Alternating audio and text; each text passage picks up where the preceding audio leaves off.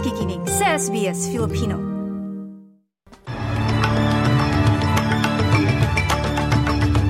Sa ulo ng mga balita, Western Australia nagtaas ng alerto dahil sa nawawalang radioactive material. State of emergency dineklara sa Auckland dahil sa flash flooding. At ekonomiya ng Pilipinas umangat noong 2022.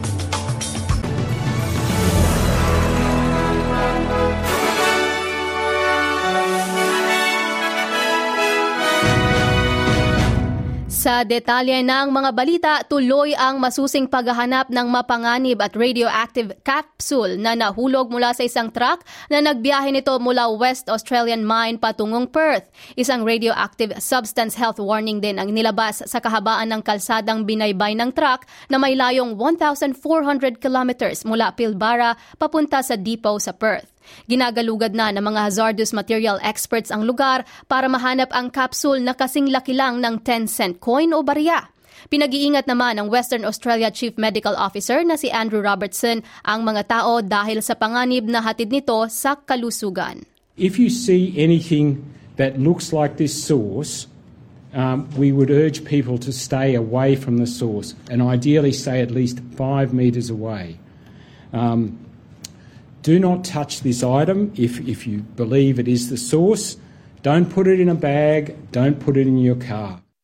Sakali namang matagpuan, ipagbigay alam ito sa Department of Fire and Emergency Services. Samantala, sa ibang balita, umaabot sa bilyong dolyar ang pinagsamang gastos ng mga Australians sa mga subscription na hindi nila ginagamit o nakakalimutan nilang alisin tulad ng mga streaming services, lumang paywall accounts, mga digital health, diet, gym membership at workout programs.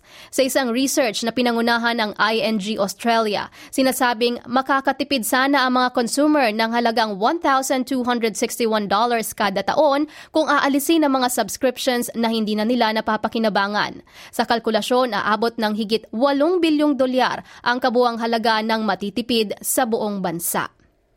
Mula naman sa Pilipinas, naniniwala or ang 34% ng mga Pinoy na gumanda ang kanilang pamumuhay noong nagdaang December 22 kahit na tumaas ang presyo ng mga bilihin sa naturang panahon. Ito ay base sa survey ng Social Weather Station o SWS. 26% naman ang nagsabing lumala ang kanilang buhay, habang 39% ang nananatiling pareho ang uri ng kanilang pamumuhay.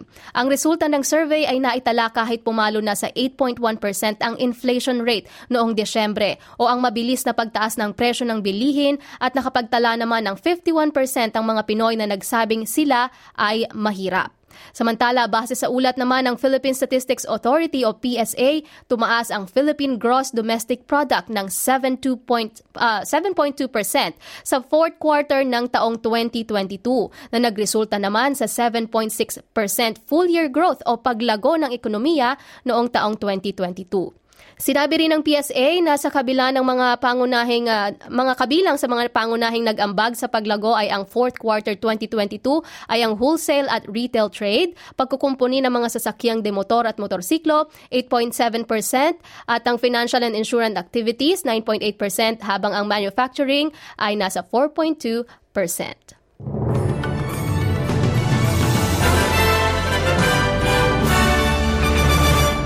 Good news naman tayo sa unang pagkakataon nasungkit ng South Australia ang titulong Best Australian Beach ngayong 2023 sa ipinagmamalaki nilang Stokes Bay sa Kangaroo Island. Tigisang beach mula sa bawat estado at teritoryo ang nakasama sa mga listahan ng Best Australian Beaches 2000, 2023 na sinuri naman ng Tourism Australia. Ang Little Bondi sa East Arnhem Land na may uh, ang naka pwesto sa 7th place habang ang Flying Fish Cove ng Christmas Island ang nasa 9th place. Kasama din ang paboritong Boomerang Beach sa New South Wales Mid-North Coast, ang Rainbow Beach ng Queensland, Apollo Bay ng Victoria, Adventure Bay ng Tasmania at Hamlin, Hamelin Bay sa Western Australia. Sa pahayag sa Nine Network, sinabi ng beach expert na si Brad Farmer na higit 11,000 ang beaches sa buong bansa at umangat ang ganda ng Stokes Bay sa lahat ng ito. Uh, look, Stokes Bay is uh, a national treasure. It's bouncing back from bushfires, excuse the pun. Lots of kangaroos, but the beach itself is uh, one of those beaches that has a real mystique, if you like.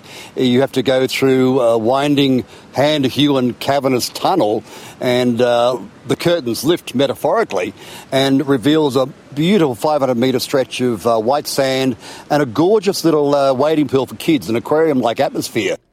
At para naman sa palitan ng salapi ngayong araw ng Sabado, ang isang Australian dollar ay may papalit sa 71.07 US cents ayon sa RBA o Reserve Bank of Australia. Mula sa Bangko Sentral ng Pilipinas, ang isang US dollar ay katumbas ng 54.48 pesos, habang ang isang Australian dollar ay katumbas ng 38.75 pesos. Para sa lagay ng panahon ngayong Sabado, maaraw sa Perth at 31 degrees Celsius. May mga namumuong pag-ulan sa Adelaide at 30 degrees. Maulap naman sa Melbourne at 35 degrees Celsius. Sa Hobart, maulap at 29 degrees. Sa Canberra, ganun din at 34 degrees. Sa Wollongong, bahagyang maulap pero mainit at 28 degrees. Sa Sydney, maulap din at 30 degrees Celsius. Maaraw naman sa Newcastle at 31. Sa Brisbane, may mga pag-ulang mararanasan at 30 degrees Celsius. Ganun din sa Cairns at 32 posible ding ulanin ang Darwin at 33 degrees Celsius. At yan po ang kabuuan ng mga balita natin sa oras na ito. Ako si Edinel Magtibay para sa SBS Filipino.